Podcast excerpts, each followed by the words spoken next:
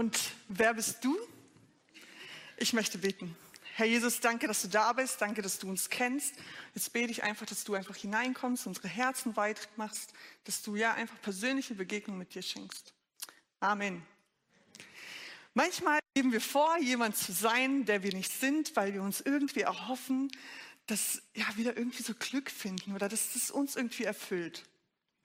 Wir glauben, ähm, was wir glauben, ist, dass Menschen uns einen Ort bieten können, ähm, wo wir sein wollen. Wir glauben, sie können uns etwas geben, was wir brauchen, wonach unsere Seele sich irgendwie sehnt. Wir glauben, sie könnten uns ja, unser Bedürfnis stillen, das, wonach, wonach unser Herz irgendwie schreit so, nach irgendwie Anerkennung, nach irgendwie gesehen werden, geliebt zu werden. Wir glauben, dass Menschen uns Wichtigkeit geben können. Wir glauben, dass sie uns gute Berater sein können, uns Weichen im Leben stellen können. Aber ich will euch sagen, da ist nur eine Person, die uns geben kann, was wir wirklich brauchen, wonach dein Herz sich sehnt, und das ist Gott. Manuel ähm, ein Junge, der, der, mittlerweile schon etwas älter ist, aber ähm, in meiner Gemeinde damals war, der hatte einen großen Wunsch, eine große Sehnsucht danach, dass er irgendwann mal endlich dieses, diese Fische bekommt in diesem Aquarium. Das war sein großer Traum. Er hat immer seine Eltern angebettelt und die Eltern haben gesagt, nein, auf gar keinen Fall. Am Ende müssen wir uns drum kümmern. Auf gar keinen Fall gibt's Fische. Und er hat sie gebettelt und gebettelt. Und dann war kurz vor seinem Geburtstag und er hat gedacht, hey, ich versuch's nochmal. Und dann hat er gefragt, hey Mama, Papa, bitte, bitte, ich will so, so gerne Fische.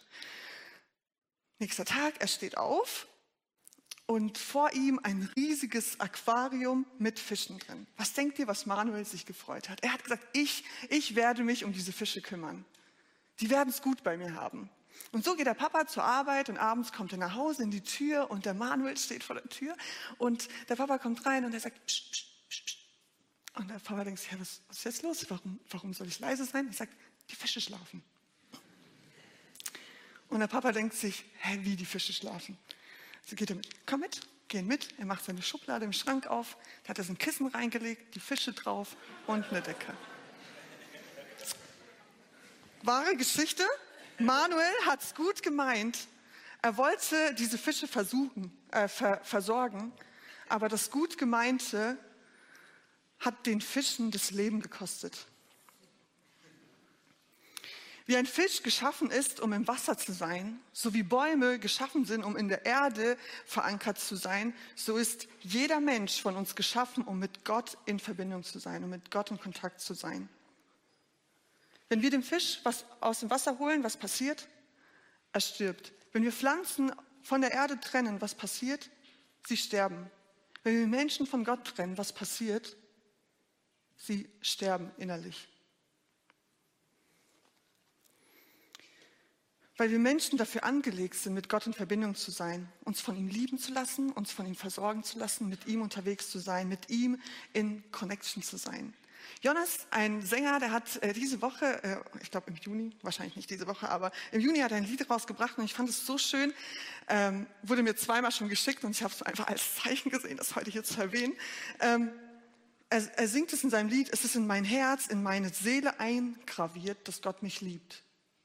Es ist in meine Seele eingraviert, dass Gott mich liebt. Egal, ob du Gott in deinem Leben irgendwie eine Bedeutung für dich hat oder nicht, du kannst nichts daran ändern, dass da ein Gott ist, der dich so sehr liebt, das eingraviert hat, das in deinem Herzen steht. Du kannst nichts dagegen tun. Es ist ein Gott, der dich unendlich liebt. Es ist in deine Seele eingraviert. Und auch wenn wir es manchmal gut meinen, wie Manuel, und versuchen, unser Bedürfnis mit Sachen zu stillen, wo wir denken, ah, irgendwie ist ja nichts Schlimmes bei, kann es passieren, dass wir unsere Seele innerlich sterben lassen, weil wir uns nicht dort ja, äh, die Erfüllung suchen, die unser Herz will. Weil wir nicht zu Gott gehen, der uns, ja, der unsere Seele die Luft zum Atmen geben kann. Es gibt nur eine Person, die uns geben kann, was unser Herz, was unsere Seele braucht. Ich möchte dir ähm, etwas zeigen. Ich weiß jetzt noch nicht. Ah, hier. Okay. Vielen Dank. Es gibt, ich muss immer wieder auf meinen Zettel schauen, weil Aufregung, ihr wisst. es gibt in unserem Leben Menschen, die uns begleiten. Diese Menschen sollen, also diese Tischtennisbälle sollen für Menschen stehen, die, genau, die in unserem Leben so auftauchen. Ja? Menschen, die mit uns in die Schule gehen ähm, und uns sagen, hey, du bist toll, du hast heute mal wieder eine richtig, richtig nice Jeans an. Menschen, die uns sagen, was wir tun sollen, hey, versuch's doch mal mit der Schule, versuch's doch mal mit diesem Studium. Menschen, die auf dich hochschauen, für die du ein riesiges Vorbild bist, einfach. Geschwister, die dich sehen und denken, hey, oh, irgendwie, ich habe schon einen ziemlich niceen Bruder, so will ich auch mal sein. Menschen, die dir sagen, wie du aussehen sollst. Menschen, die deinen Kleidungsstil feiern. Menschen, die dir sagen, wie viel Sport du machen sollst. Menschen, die dir sagen, hey, was ist Erfolg? Was ist Erfolg? Hier, genau, ähm, erfolgreich sein ist super. Menschen, die dir aber vielleicht auch bisschen Druck machen mit dem, ähm, wer sie vielleicht, ja, wer du bist. So, hey, du bist schon 24, immer noch Single. Solltest du nicht eigentlich schon verheiratet sein, Kinder haben? Solltest du nicht schon ein Auto haben in deinem Alter? Solltest du nicht eigentlich schon ein Haus gebaut haben? Weiß nicht, ob ich es schon erwähnt habe.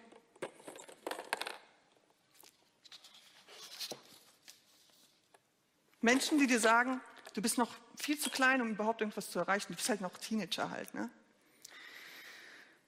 Menschen, die, du, die dich anfangen zu beurteilen, was du hast und was du nicht hast.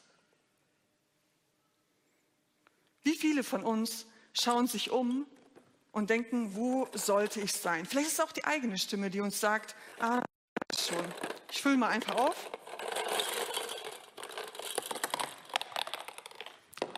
Es gibt Menschen bei uns im Leben, die uns die uns begleiten, wenn wir uns dieses Gefäß anschauen, merken wir, es ist voll von Sachen, die Menschen über uns denken. Das, was uns füllt, sind Meinungen anderer, das, was die Gesellschaft über uns sagt, das, was die Welt uns sagt, das, was unsere Umgebung sagt.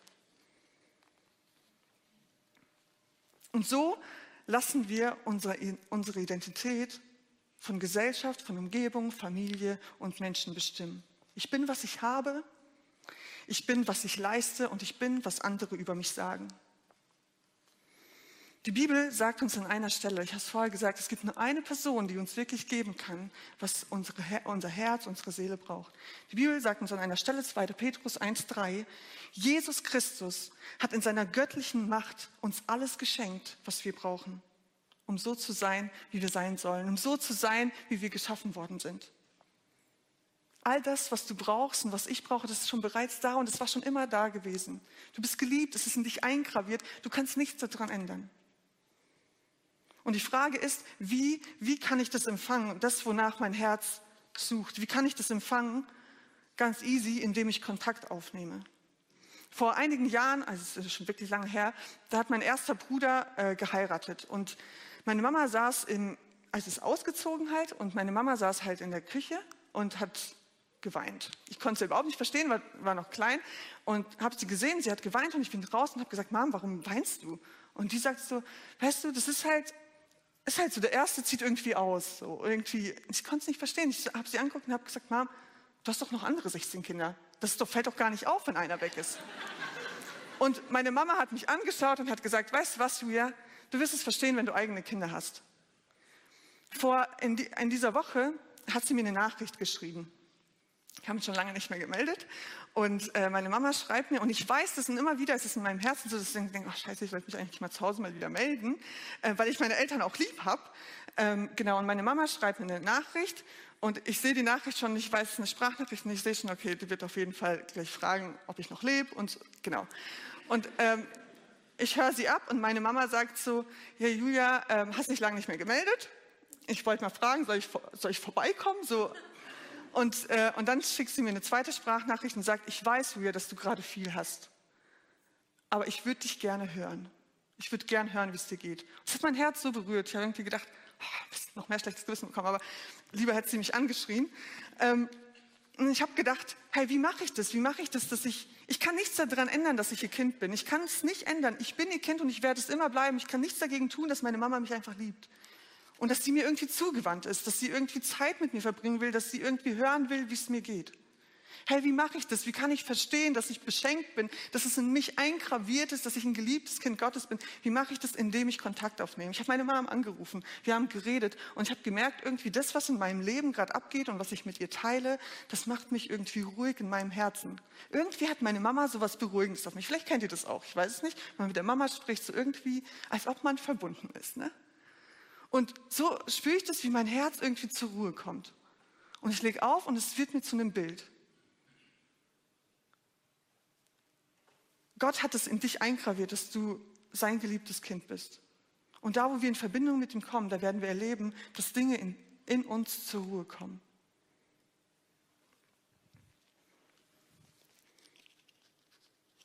Wie kann ich empfangen, wonach mein Herz sich sehnt? Wie kann ich das empfangen? Ganz einfach, indem ich Kontakt aufnehme. Es kann sein, dass ich mit Gott, mit Gott rede. Es kann sein, dass ich einfach anfange, die Bibel zu lesen. Es kann sein, dass ich einfach anfange, aussprechen zu lassen, was, was er über mich sagt. Es kann sein, dass ich mich einfach anfange, von ihm füllen zu lassen.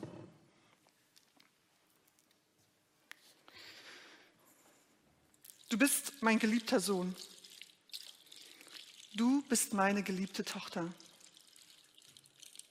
Ich habe dich erwählt. Du bist gewollt. Und vielleicht scheint es so, als würde erstmal nichts passieren. Herr, ich fühle mich doch, ich gehe doch hin, ich nehme Kontakt auf, aber irgendwie, irgendwie passiert, man sieht nicht so viel, passiert nichts. Lizzie hat es mir einmal erzählt, ich fand es so ein nices Beispiel, die hat dann mal gesagt, wisst ihr, wenn wir braun werden wollen, dann ist es selbstverständlich, dass wir uns in die Sonne setzen, dass wir uns immer wieder dem aussetzen und sagen, hey, ich will braun werden, deshalb gehe ich immer wieder raus. Das funktioniert nicht in fünf Minuten und dann habe ich die perfekte Bräune, die ich haben wollte, sondern ich muss immer wieder raus. Ich muss mich immer wieder der Sonne aussetzen. Hey, genau das Gleiche ist es mit Gott. Wenn ich mir wünsche, dass ich lerne, was er über mich denkt, dass er mich liebt, dass ich ein geliebtes Kind Gottes bin, dass er mich schätzt, dann muss ich mich immer wieder, immer wieder neu aussetzen ich habe dich bei deinem Namen gerufen, du bist mein. Ich kenne dich ganz genau. Vertraue mir deine Wege an, ich bin da. Ich habe dich gesehen in deiner dunkelsten Stunde.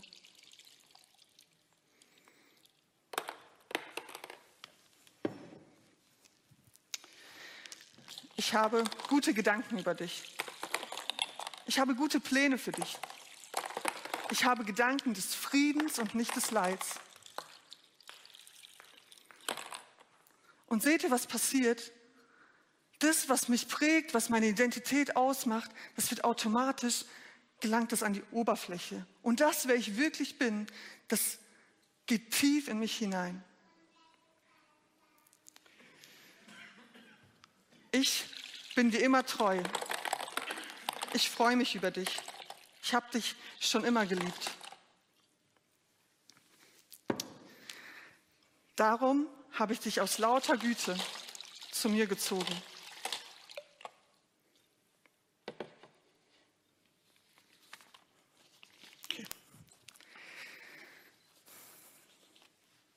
Wenn wir anfangen, uns von Gott füllen zu lassen, werden wir eine Freiheit in unserem Herzen erleben. Wenn wir anfangen, uns immer wieder in seine Gegenwart auszusetzen, werden wir merken, wie das, die Bälle, die ich manchmal versuche in meinem Leben zu halten, wie sie plötzlich unwichtig scheinen, wie sie plötzlich einfach wegfliegen, wie sie an Wichtigkeit verlieren. Und wir merken immer mehr, dass wir die geliebten Kinder Gottes sind, dass da jemand ist, der wirklich schon bevor ich war, das in mich eingraviert hat.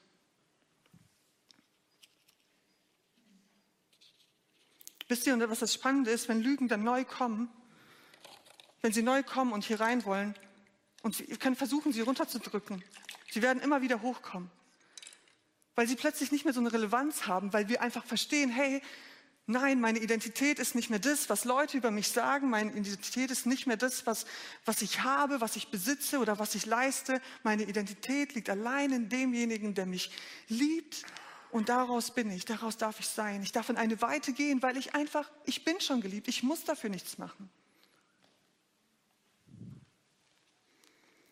Er ist der Einzige, der uns geben kann, was unser Herz, was unsere Seele braucht. Ich möchte euch in eine Geschichte hineinnehmen, die ich in der Bibel gelesen habe, die mich total äh, fasziniert hat. Es geht um einen, ähm, es geht um einen Mann, Jesus war mal wieder unterwegs. Und es war oft so, wenn Jesus unterwegs war, dann hat er, ähm, hat er irgendwie Menschen angezogen. Also er hatte irgendwas an sich, ja, ich würde ihm auch gern begegnen, so ganz in live. Er hatte irgendwas an sich, die Menschen, die wollten um ihn sein. Die Menschen, die haben es geliebt, ihm zuzuhören. Manchmal hat er sie auch provoziert, aber trotzdem konnten sie es irgendwie nicht lassen, bei ihm zu sein. Und die haben sich immer um ihn getummelt, immer um ihn versammelt. Und so war es auch an diesem einen Tag. Er fährt ans Ufer raus und bevor als er noch am See steht, versammelt sich eine riesige Menschenmenge um ihn. Und als er dann noch steht, dann wirft sich ein Mann vor ihm nieder und er fleht ihn an. Er hat offensichtlich gehört, das ist Jesus, der kann ihm, der kann, der kann ihm das geben, was er gerade braucht. Er sagt, Jesus, meine Tochter, sie liegt im Sterben. Bitte, bitte, komm mit zu mir nach Hause, heil sie. Ich wünsche mir so, dass sie wieder gesund wird. Und Jesus, er geht mit und die ganze Menschenmenge ähm, folgt ihm. Und ich lese ab der Stelle. Markus 5. Ähm, Moment. Jesus ging mit und viele Leute folgten und drängten sich um ihn. Darunter war auch eine Frau, die seit zwölf Jahren an starken Blutungen litt. Sie war schon bei vielen Ärzten gewesen und dabei sehr geplagt worden. Ihr ganzes Vermögen hatte sie aufgewendet und es hatte ihr nichts geholfen, ganz im Gegenteil. Es war noch viel schlimmer geworden. Diese Frau hatte von Jesus gehört und drängte sich nun durch die Menge von hinten heran. Sie berührte sein Gewand, denn sie dachte, wenn ich nur sein Gewand anfasse, werde ich geheilt. Sofort hörte die Blutung auf und sie spürte, dass sie ihre Plage los war.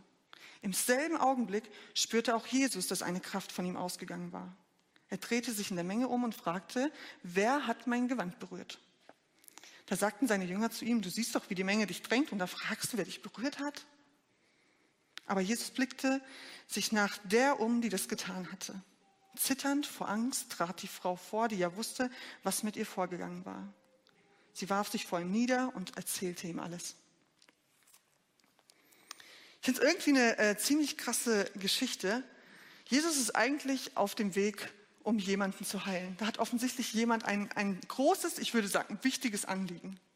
Und er ist auf dem Weg und sie ziehen los. Und in dieser Menschenmenge, die sich um ihn tummelt, ist eine Frau, die hat auch ein ziemlich großes Anliegen.